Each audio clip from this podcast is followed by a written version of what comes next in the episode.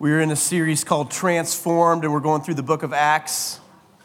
We're in Acts chapter 10, but I really felt led to start off with a certain scripture that's not found in the book of Acts. It's found in Hosea chapter 10 and verse 12. And maybe you've heard this scripture before, but it says, Sow for yourselves righteousness, reap steadfast love, break up your fallow ground for it is time to seek the Lord that he may come and rain righteousness upon you. You guys ever heard that before? Breaking up your fallow ground. And I, I, I used to think that, and maybe growing up, I, I heard it preached certain ways, but I always thought fallow ground was like equivalent to like a hard heart. Like that we need to break up our hard heart and begin to seek the Lord. But the more I've, I've studied it, even this week, just, just kind of touched on it this week, it's not so much that fallow ground is a, is a hardened heart. Fallow ground is actually ground, if you look at it even agriculturally, it's, it's not hard ground, it's really soil that's been unprepared, but is packed full of potential. So, in some ways, it's, it's kind of like soil that has been left resting for a long time, or maybe it's soil that's never been used. And so when the scriptures here encourage, you know, the prophet Hosea encourages actually Israel to break up their fallow ground, what he's talking about is how they have left this ground that is full of potential untilled or untapped. And they have been sowing in the same places over and over and over again. And if you know anything about how things work and have you guys know it's, it's, it's garden season right? How of you guys are gardeners and it's garden season. So this message is going to tell you a little bit about how to garden in the natural so it will have that but also in the spiritual as well. So it's just kind of how i feel led to package this today. And i may have just described what some of you feel though. Because some of us feel like we've been doing the same thing over and over and over again and getting diminishing harvests for doing what seems like we're supposed to do. We're planting, we're tilling, we're, we're working in the field, but it seems like we're not getting the harvest that we should have for the effort that we're putting out. And we know we're cooperating with God, but why isn't there a harvest? And some of us feel like maybe there's some sort of, well, and we kind of describe it as maybe I've got a hard heart, so maybe I need to break up the fallow ground. I don't think that's what God is saying. I don't think that's maybe your issue. But I will say this for every new thing that God wants to do, there's an old thing that stands in the way. For every new thing that God wants to do, there's an old way, possibly, that stands in the way. There's an old thing, there's an old whatever that stands in the way. And so, as we look at Acts chapter 10, there's really, this is kind of our story in Acts chapter 10. And we're going to look at it from an agricultural sense because Jesus talked a lot about in metaphors like this. The Bible talks a lot, and I know we kind of lost that in this day, but many of you guys will get this as we go through this. But Acts chapter 10, verse 1. At Caesarea, there was a man named Cornelius, a centurion of what was known as the Italian cohort. Now, we got to start right out of the gate to know something about Cornelius. And in this story, Cornelius and his friends and his family, they are what's called Gentiles or non Jews. And at this point in biblical history, these guys were on the outside of everything God was doing. Because it was Abraham, Isaac, and Jacob, and then it was the 12 tribes of Israel, and then it was like through the lineage of David and, G- and all this stuff. And so, even in the book of Acts, all the stuff we've looked at, you know, the Bible says in Acts chapter 1, it talked about how the gospel was going to be spread from Jerusalem to Judea and Samaria and to the ends of the earth. Well, everything that's happening up until this point is even those people who are becoming followers of Jesus, they're Jews becoming followers of Jesus as the Messiah. Everything's happening within that for the most part. And so Cornelius is a guy who it says he's a devout man, even though he's a Gentile. He feared God with his whole household and he gave alms generously to the people and he prayed continually to God. About the ninth hour, so about three in the afternoon, he's praying he has a vision. He sees an angel come to him, and it sa- he says to him, Cornelius, and he, he's like, What is it, Lord? I mean, because this is like not an everyday occurrence, right? And so he stared at him in terror and said, What is it, Lord? And he said to him, Your prayers and your alms have ascended as a memorial before God. So Cornelius is doing something. And, and I want you to see this fallow ground definition is it's this untilled, untapped potential of where God might want to do something. That Cornelius is doing something in this fallow ground, and the, the things that he's doing, partially, I believe, are making it fallow ground. In other words, making it full of potential, even though it's untilled. He's doing some things here. And so it says, and now send men to Joppa and bring one Simon, who's called Peter. He's lodging with one Simon, a tanner, who is, whose house is by the sea. And when the angel who spoke to him had departed, he called his two servants and, he, and a devout soldier and among them who tended them, and having related everything, told them the whole story, he sent them off to Joppa to go do what the angel had said. And so I, I just want to relate this to us in this gardening or agricultural fashion, but since the Bible talked about that in Hosea chapter 10. And so, what is the thing that Cornelius is doing? If you know anything about growing a good garden, you have to feed the soil because it's all in the soil. If you ever tried to grow something and it doesn't work, it's because, most likely, it's because there's not enough nutrients in the soil. It's, it's the wrong kind of soil. We live in Clay County, so there's a lot of clay in the dirt, right? And it just stuff doesn't grow very well unless you get some good soil going on. Well, Cornelius is feeding the soil. He's, he's packing it full of potential through his prayers, through his giving, through his fearing God. He was, it was accumulating in the soil, even though he's a Gentile, it was accumulating in the soil of his heart this, this potential that had been untilled uh, up until this point. And Peter in the story is also doing the same. Because as we look at the story, Peter is it's about 12 in, in, in, the day. It's, it's lunchtime. In fact, somebody's preparing him lunch. But he goes up on the roof, and usually, you know, it started off about two times a day that they would go and they would pray, but then it, it kind of evolved into three times a day they would pray. Remember, Daniel prayed three times a day. It'd be like morning, noon, and night. It's noon. Peter goes to pray. Many times they would face Jerusalem as they pray. He goes up on the roof of the house. He starts praying. And as he prays, he sees a vision. And in this vision, it's a sheet that's full of animals, full of uh, animals, reptiles, and birds, and all this type of stuff. And he hears, you know, this in this vision, rise, Peter, kill, and eat. But he, the problem, and this happened three times, but as we see in Acts chapter 10, verse 13, there came a voice, Rise, Peter, kill and eat. But Peter said, By no means, Lord, for I have never eaten anything that is common or unclean. And the voice came to him again a second time, says, What God has made clean, do not call common. And this happened three times and was taken up to heaven at once. And so, this, the reason why this was so significant is because these animals represented things that Peter, as a Jew, could not eat.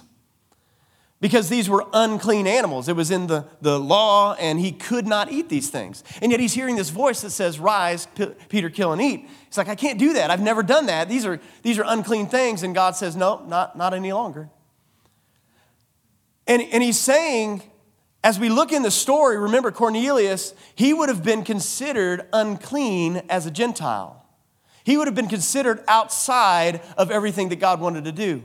And so God wasn't just talking about food to Peter, he was talking about people to Peter. He was talking about God was getting ready to do something brand new that had never happened before. But you got to understand, from Peter's perspective, the history of how long this had happened. I mean, God, you know, you go all the way back to Genesis chapter 12, Genesis chapter 15, where you see God gives Abraham this vision of, you know, the sand of the sea, the stars in the sky, so will be your descendants, and through the seed of Abraham, the world will be blessed. And so then you had, again, you had Abraham, Isaac, and Jacob, the lineage. And up until this point, it had only been the Jews that were in on this deal. And so, for Peter to believe this, he had to have one of those moments that we talked about uh, last week or the week before like, like, is this really you, God? But I think somewhere along the way, they had forgotten that it was through the seed of Abraham that the world would be blessed. And they kind of stopped it as, well, this must be just a thing for the, for the Israelites or for the Jews. But no, it was ultimately for the world to be blessed. And that door was getting ready to be kicked wide open. But God was about ready to do something new, and a whole generation of never befores were getting ready to about to have their moment, right? So the Gentiles were essentially fallow ground. they were packed full of potential. They were packed, they were untilled though.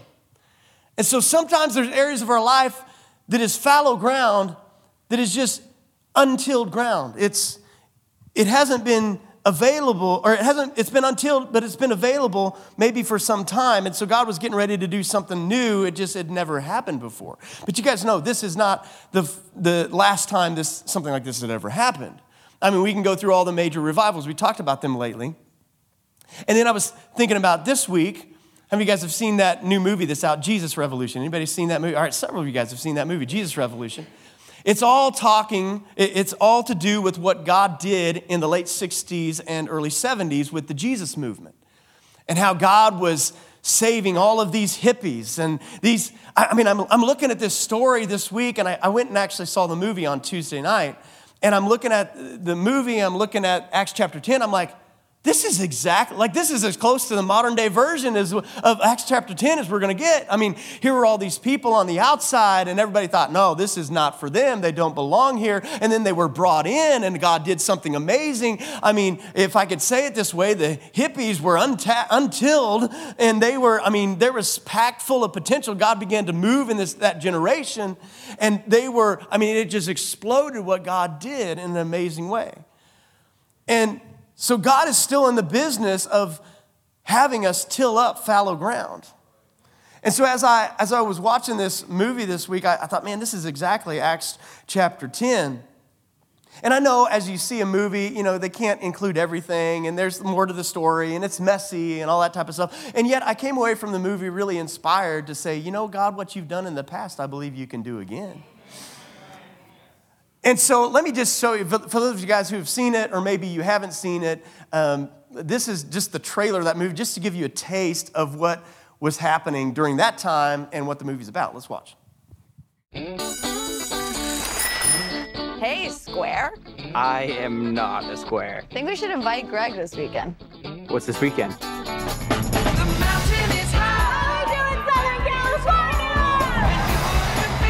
These people are hippies, rebels against old-fashioned authority.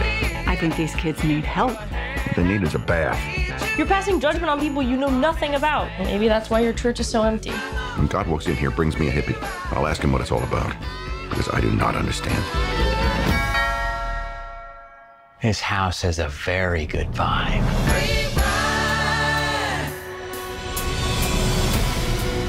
There is an entire generation searching. Slow down, man, slow down. Just in all the wrong places. If you want to reach my people, you need to speak to them in a language they understand.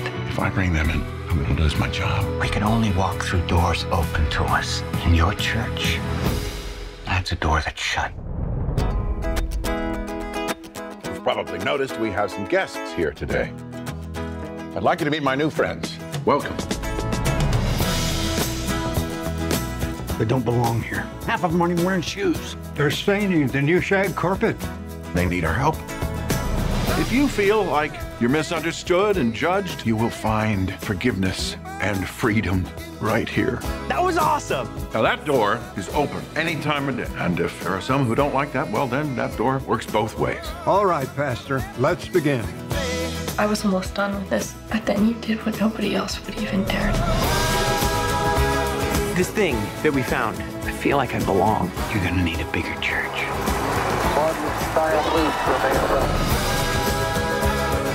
Our country is a dark and divided place, but now there's hope, and it's spreading. This is your home, and I want you to tell all your friends about it.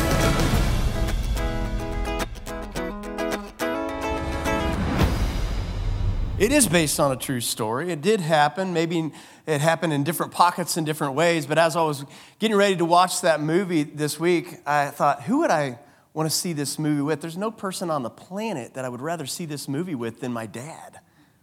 And so I texted him, because many of you guys know his story. So I texted him, I said, hey, have you seen this movie, Jesus Revolution, yet? And he said, I saw it in real time. I said, I guess so. Well, do you want to go see it? And he said, yeah.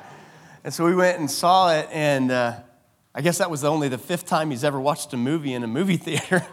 and uh, but I could hear him laughing at all the different parts. And we talked afterwards, went to dinner afterwards, and talked a lot about all the things that God did back in that day and the, the things that ways that God moved and stuff. And it was a powerful time of people who were on the outside being brought in, people who were untilled. All of a sudden, the fallow ground began to be broken up, and, and all of a sudden, new seeds were planted. And what was happening in that day was the same thing that was happening in Peter's day. A group of people that, that, that were on the outside were about to be let in.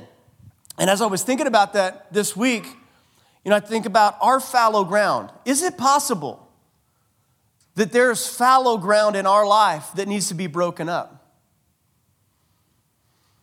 And so I would just say it this way don't be so in love with the old that you can't see God's new.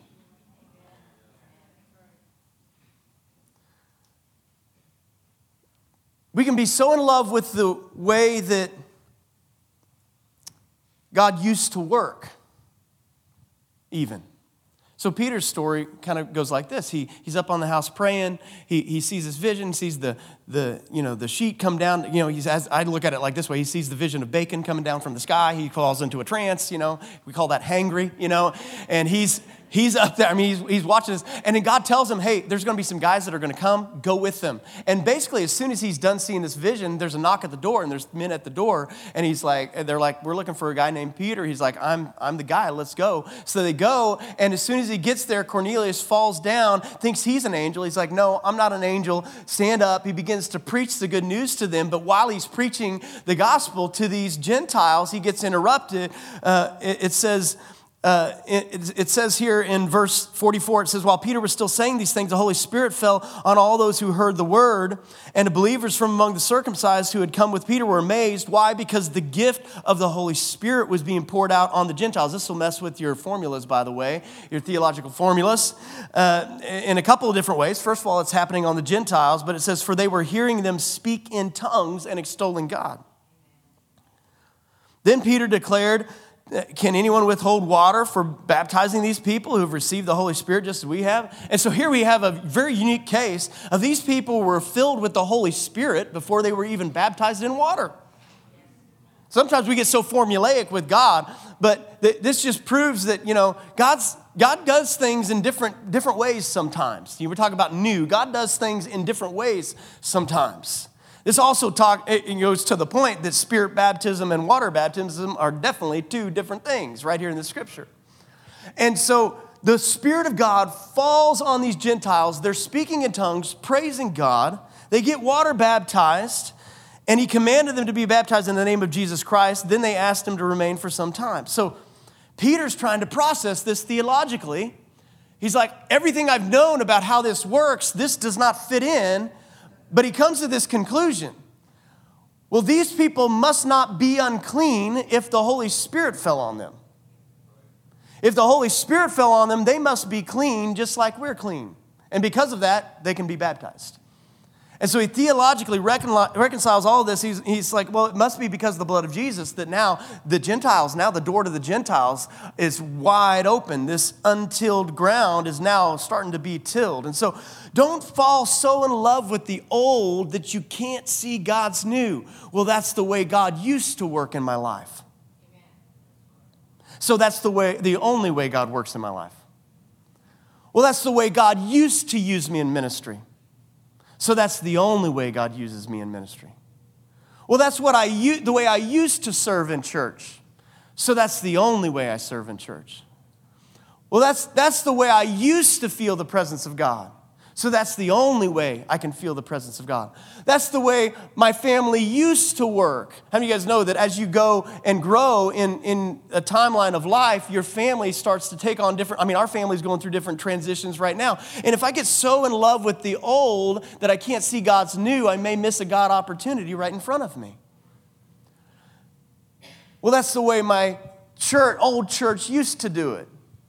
Well, that's the way I, I used to think. That's the way my marriage used to be. And we get so in love with the old that we think that's the only way God does something. If Peter would have done that, he would have missed untilled ground. He, he would have missed this fallow ground opportunity to till up the soil and to be a part of God's new. And so I would just say, just keep feeding the soil. Just keep feeding the soil, even if it looks like it's not tillable right now. Keep feeding that plot of ground. Keep expecting, keep watching for it, keep waiting for it, because what you're doing is you are, are getting some ground ready to be tilled, but some of us are just sowing in the same place. When you do this, though, when you start to till up this fallow ground and you move from the old into the new, there's something else that comes with it. In Acts chapter 11, verse 17, or uh, verse 1, excuse me, it says, Now the apostles and the brothers who were throughout Judea heard that the Gentiles had also received the word of God. And so they praised God and they were happy about it. And they were like, Great, good job, Peter. Now, you guys know, you guys are reading ahead. That's not what happened, isn't it? It says, So when Peter went up to Jerusalem, the circumcision party, that's the Jews, they criticized him, saying, You went to the uncircumcised men and ate with them, because he wasn't even supposed to be in the same place with them. So not only did he go to them and he stayed with them, he prayed for them, he baptized them, he was breaking every single rule that there was, essentially. And because of that, there was criticism. And whenever there's criticism, criticism tries to choke out the life of God that is trying to happen in your life. You go to Acts chapter 11, 17, Peter tells him all that happened. He's like, guys, I mean, you can read this. It's a story verbatim almost of what happened. He's like, okay, guys, I was up on the roof. The bacon came down. These guys showed up at the door. I went with them. You know, Cornelius falls. And it goes through the whole thing. He's like, then the Holy Spirit fell on him I baptized them. I don't know what else to tell you. Uh, 11, verse 17, he says, If then God gave the same gift to them as he gave to us when we believed in the Lord Jesus Christ, he says this, this line that is so important. He's like, Who am I to stand in the way of God? Now, can we ask that of ourselves for a moment? What if there's untilled, untapped ground in our life? I want you to ask yourself this question Am I standing in the way of God? Because I'm just going back to the same well. I'm just going back to the same soil. I'm just going back to the same place. I just have the same, I have one expectation. Am I standing in the way of God by not tilling up fallow ground? And so you have to feed the soil. But with this criticism thing, let's just go back to the agricultural analogy. If you want to have good soil and a good harvest, you also have to pull some weeds. You know what I'm saying? There's some, there's some things in your life. In the natural, I'm telling you how to grow a good garden in the natural, by the way, too. You need to pull some weeds. But you also have to pull some weeds in your life. Because if you don't pull the weeds of wrong thinking, if you don't pull the weeds of anxiety, if you don't pull the weeds of critical, a critical spirit, they will choke out the life of God. So remove any critical spirit that tries to choke out the life of God in you. Let me, let me say that again. Remove any critical spirit that tries to choke out the life of God in you. And here's, here's the most challenging part many times that critical spirit is on the inside of you. Sometimes it's outside. I would just say most of the time, that critical spirit, we are fighting against ourselves. Our thoughts are fighting against the thoughts of God. And if God wants to do something new in you, you're going to have to start pulling some weeds, maybe out of your own thinking and out of your own heart. You have to get aggressive. And listen, I, I, use the five second rule all the time with my thoughts. You know, five second rule with food. You know, within five seconds, it's all right. But more than five seconds, scientifically proven. I don't know how it is, but scientifically proven. It's, it's you know, after the five second, it's, it's expired, you know. But in my thought life, if I have any thought that is contrary to the way that I should be thinking, that I should be, you know, that have God thoughts, if there, there's any thought contrary to the way of God, I employ the five second rule. I do not let those thoughts live more than five seconds in my life. Because as soon as they live longer than five seconds, they start getting roots, man. And those things are hard to pull out.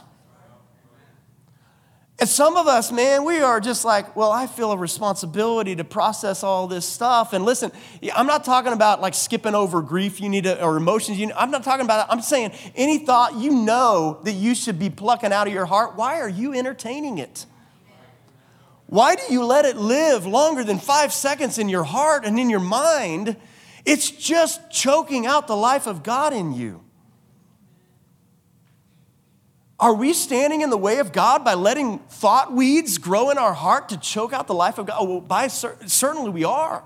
We're standing in the way of God. You say, "Oh, I'm not doing anything." That's the problem.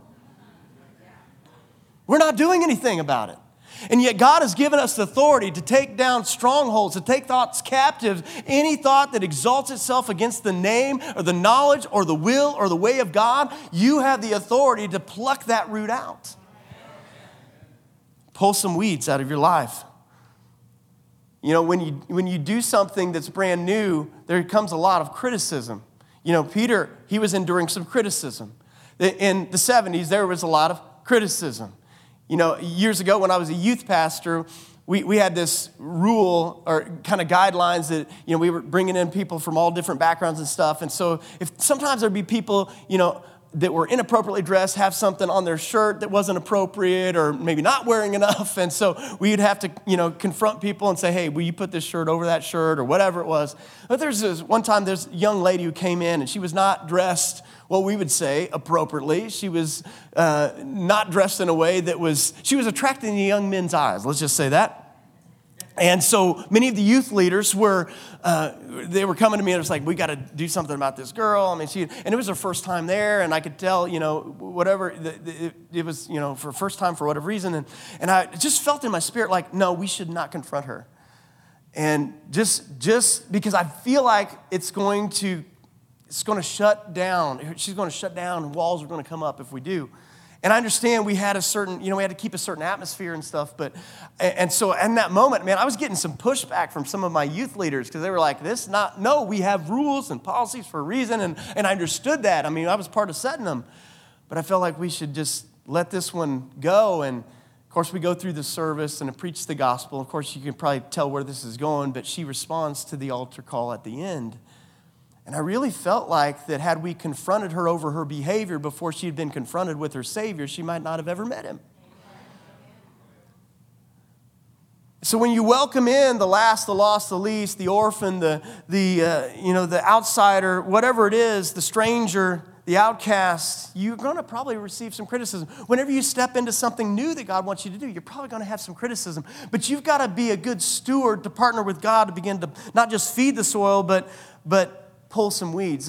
I believe, you know, we talk a lot about this generation or Gen Z and all this type of stuff. I do believe that just like in past generations, in every generation, there are people doing all sorts of things, but there, there's really something that's underlying all of it. We're, we're, we're in all this mess, but there's really something that drives all of it. And so I got one more clip from this movie, but I believe this particular line in the movie really identifies what it is and why we should have a heart for people, why we should be like Peter and open up our gates, why, why we should be open up, why we should open up our lives to something new that God wants to do. All right, last clip, 45 seconds. Let's watch. So, uh, tell me about yourself, Lonnie, and your uh, people. My people. I like the sound of that. You know, it reminds me of the words of Jesus. To what then can I compare the people of this generation? What are they like? I was up in San Francisco for a long time, living in Haight Ashbury, on the streets all over. Man, we did everything and everyone. But that was the point. You see, the drugs, it's a quest. For what? For God. How can you not see that? There is an entire generation right now searching for God. Everyone is accepted here. I believe there is an entire generation searching for God. They just don't know it yet. I believe God created us with an innate desire to come home. And we try to fill that with all sorts of things. And so, what was happening in Peter's day was people trying to come home. What was happening in the 70s was people trying to come home. I believe there are people trying to come home to God today. There's people God puts in our life just like that. The good news is about the gospel that the gospel is come as you are. How many of you guys are thankful for that? There's also more good news about the gospel because the gospel is not just come as it, it is come as you are, but it's not stay as you are. Because once you come as you are, there's this freedom that comes in Christ that moves you from where you were to where you can be. And that's the, that's the process of the old becoming new. That's the process of leaving the old life and walking in the new life. Acts chapter 11, verse 17, or verse 18, it says, And when they heard these things, they fell silent and they glorified God, saying, Then to the Gentiles also God has granted repentance that leads to life. I've talked a lot about that word repentance before. Repentance, many times we think of it this way that it's like I'm doing this bad thing and I'm going this direction. If I repent, I rotate. Repentance is a rotation, by the way. That I rotate, I do a 180 and I start doing these other things, these good things, instead of doing the bad things. Now I have repented. That's not biblical repentance, though. We think, okay, well, you know, biblical repentance is not what you're doing, but it's thinking like okay i'm thinking these bad things and so i need to stop thinking because how many of you guys know that the, as you think so goes your life. The bible talks about renewing your mind in that way. And so we think uh, okay i need to i'm thinking bad things and i need to stop thinking bad things. And when i do that i turn around and now i rotate and i have a repentance and i start thinking new things. And that's good but that's not the totality of biblical repentance. See biblical repentance is not just doing the wrong thing thinking the wrong thing and then doing the right thing thinking the right thing Biblical repentance is it changes the way that I think. So that I used to think the way that I thought about sin was this. Not just that I'm thinking about sin, but the way that I think about God has changed. Not just that I think about God, but the way I see God has opened up into a brand new door. And how do you guys know that when the way you think changes, the behavior will take care of itself?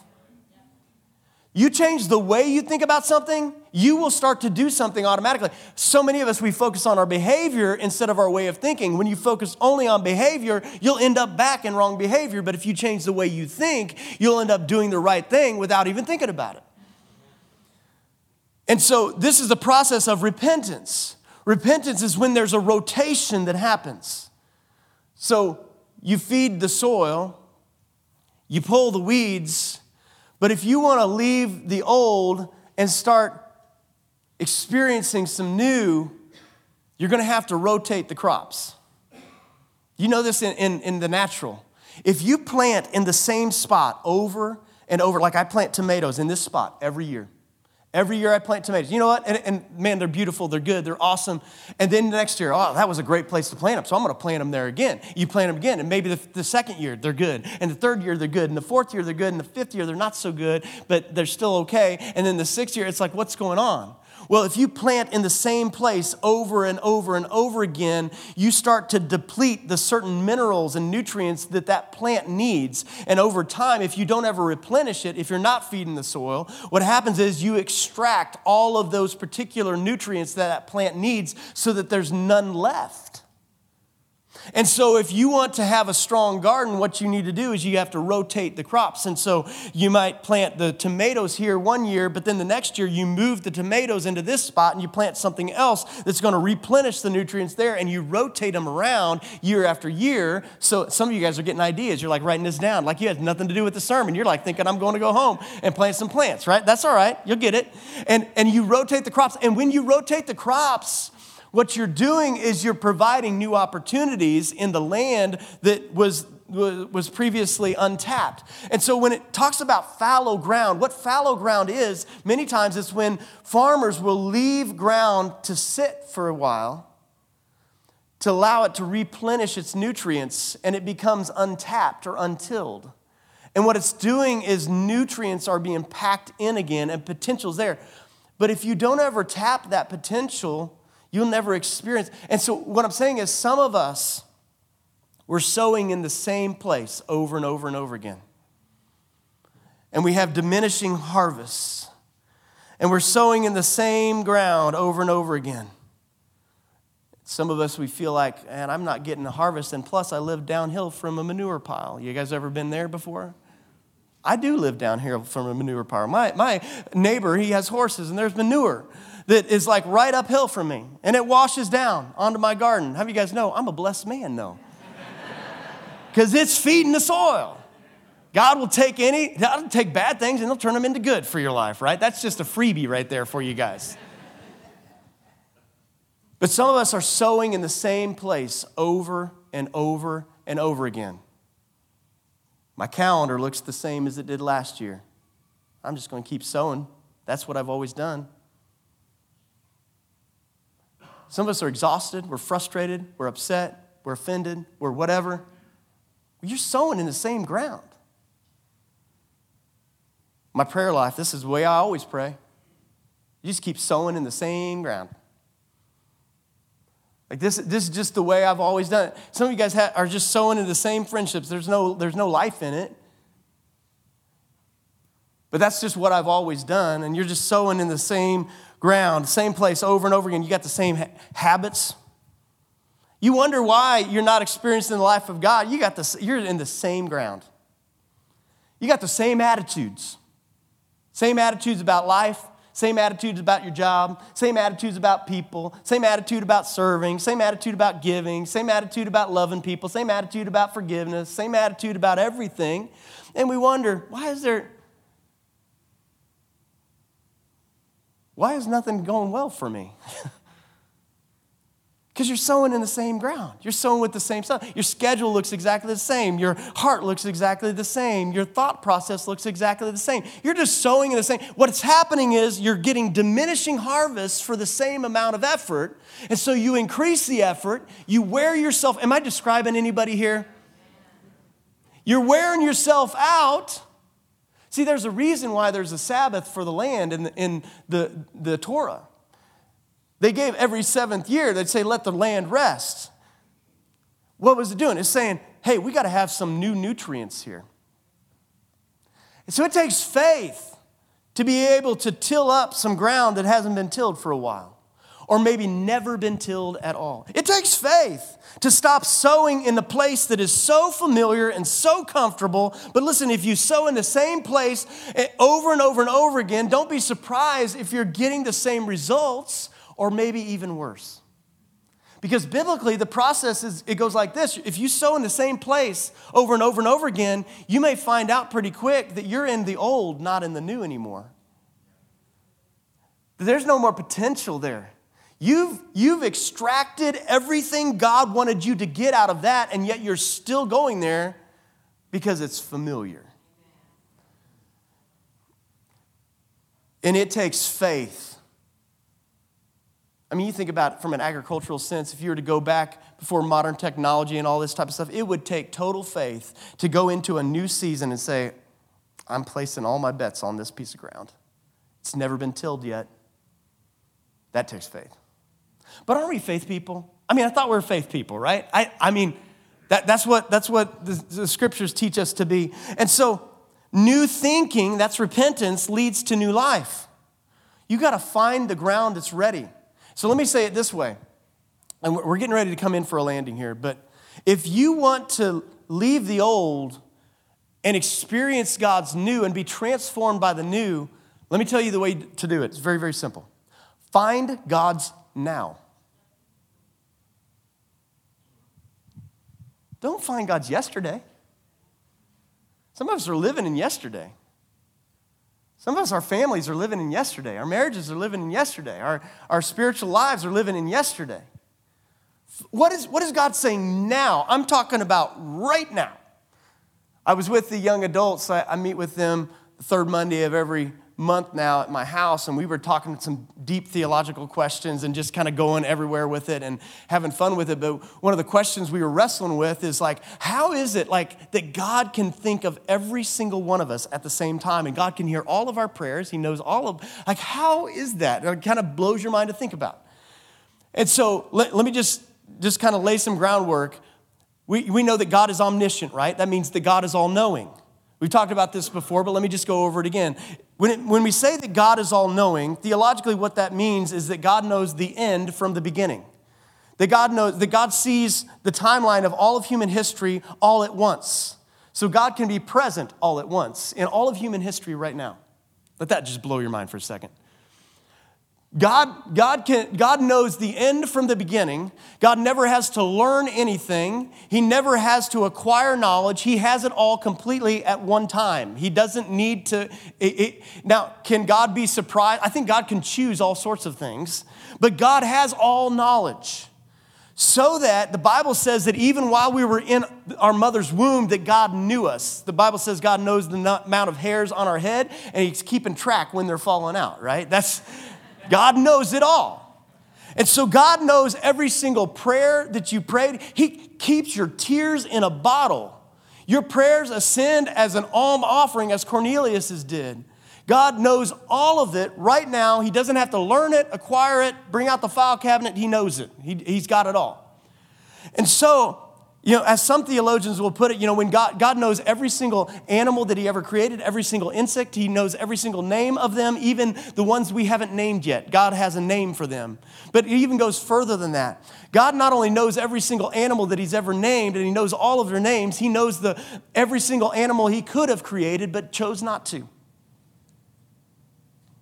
And so when God, when it comes to you, how many of you guys have ever wondered, how do I know God's will for my life? right? Have you ever wondered, like, how do I know God's will for my life? And have I blown it? Have you ever wondered that? Like, I've, I, I thought God had a will for me, but now I've messed it all up. How can I ever be in the will of God?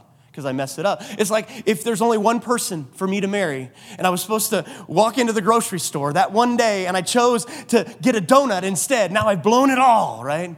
And now I've screwed up God's plan, and I can't ever get back. See, Here's what I believe if God is all knowing and God is omniscient, I believe God's big enough for this. That God knows every single fork in the road, every single decision that we make. God had a plan. Maybe there's a certain plan that, that could be a thread through which it all goes, but we make, how many of you guys know we make decisions along the way?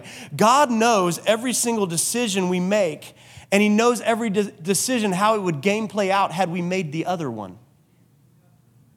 For every decision we make.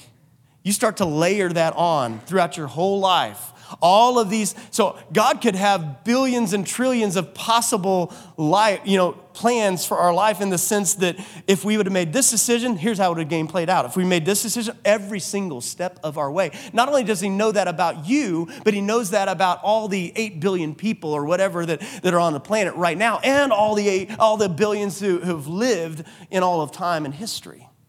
Is anybody getting their mind a little bit blown right now? Here's what I'm saying. So if you're right now in this moment and you're saying, Have I blown God's will for my life? God knows exactly where you are right now, and He's had a game plan for this moment. And that any one of you right now can decide from this moment on to be in the perfect will of God for your life right now. Find God's now. What is God saying now? I know you know what he said yesterday, but what is he saying right now in this moment? What is he asking you right now in this moment? Because if you find God's now, you'll be living in God's new. And some of us it's time for us to start breaking up the fallow ground. And so, as the worship team comes back up, I'm going to pray a prayer over us. And I'm just going to do what I saw last night. We opened up the altar time last night. If you need to have a faith moment, there's nothing special about this altar. I mean, although there's been a lot of prayers prayed here, there's been a lot of worship sung over this place. But if you need to just have a moment, I know sometimes we just have to respond in faith and say, No, I'm leaving the old, just like Abraham. You know, the Bible says that he, he started, let, he left the old and he didn't know where he's going, but he was, I'm leaving the old and I'm stepping into the new. And some of you, that's, that's a moment you need to have right now to say, God, I want your now. I don't want your yesterday, I want your now. And so, would you stand up with me? And I'm going to pray this prayer. And during this last song, if you need a moment like that, you're welcome to come and have a moment like that. You can do that wherever you're at, but you're welcome to come. So, I'm just going to pray Hosea chapter 10, verse 12 over us. It says, Sow for yourselves righteousness. God, maybe we have eyes to see where to sow. By revelation of the Holy Spirit, right now, I call out pictures and ideas and thoughts and clear vision out of people right now to bring revelation to the areas of their life, your life, where you have been sowing repetitively in an old piece of ground. Holy Spirit, would you reveal that to us right now? And by your Spirit, would you give us a picture, maybe even a hint of where the new, untapped, untilled ground is, what it might look like in our life?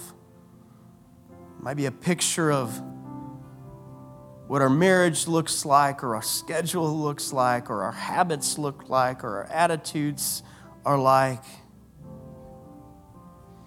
Reap steadfast love. I'm so thankful, God, that your will, we can be in your will right now.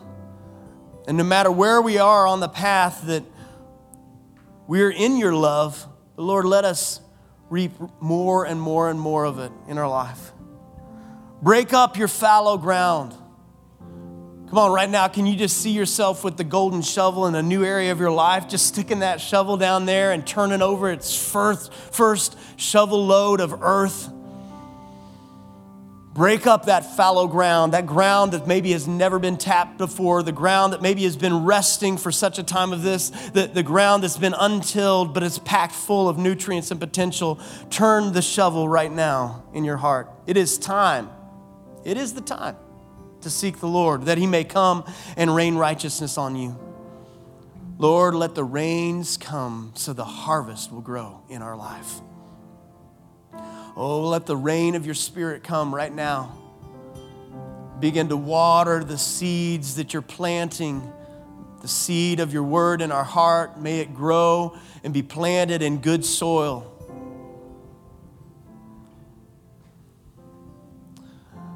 Lord, we call forth your new right now. We call forth the now. In Jesus' name, amen. If you need to come, come. Otherwise, let's worship.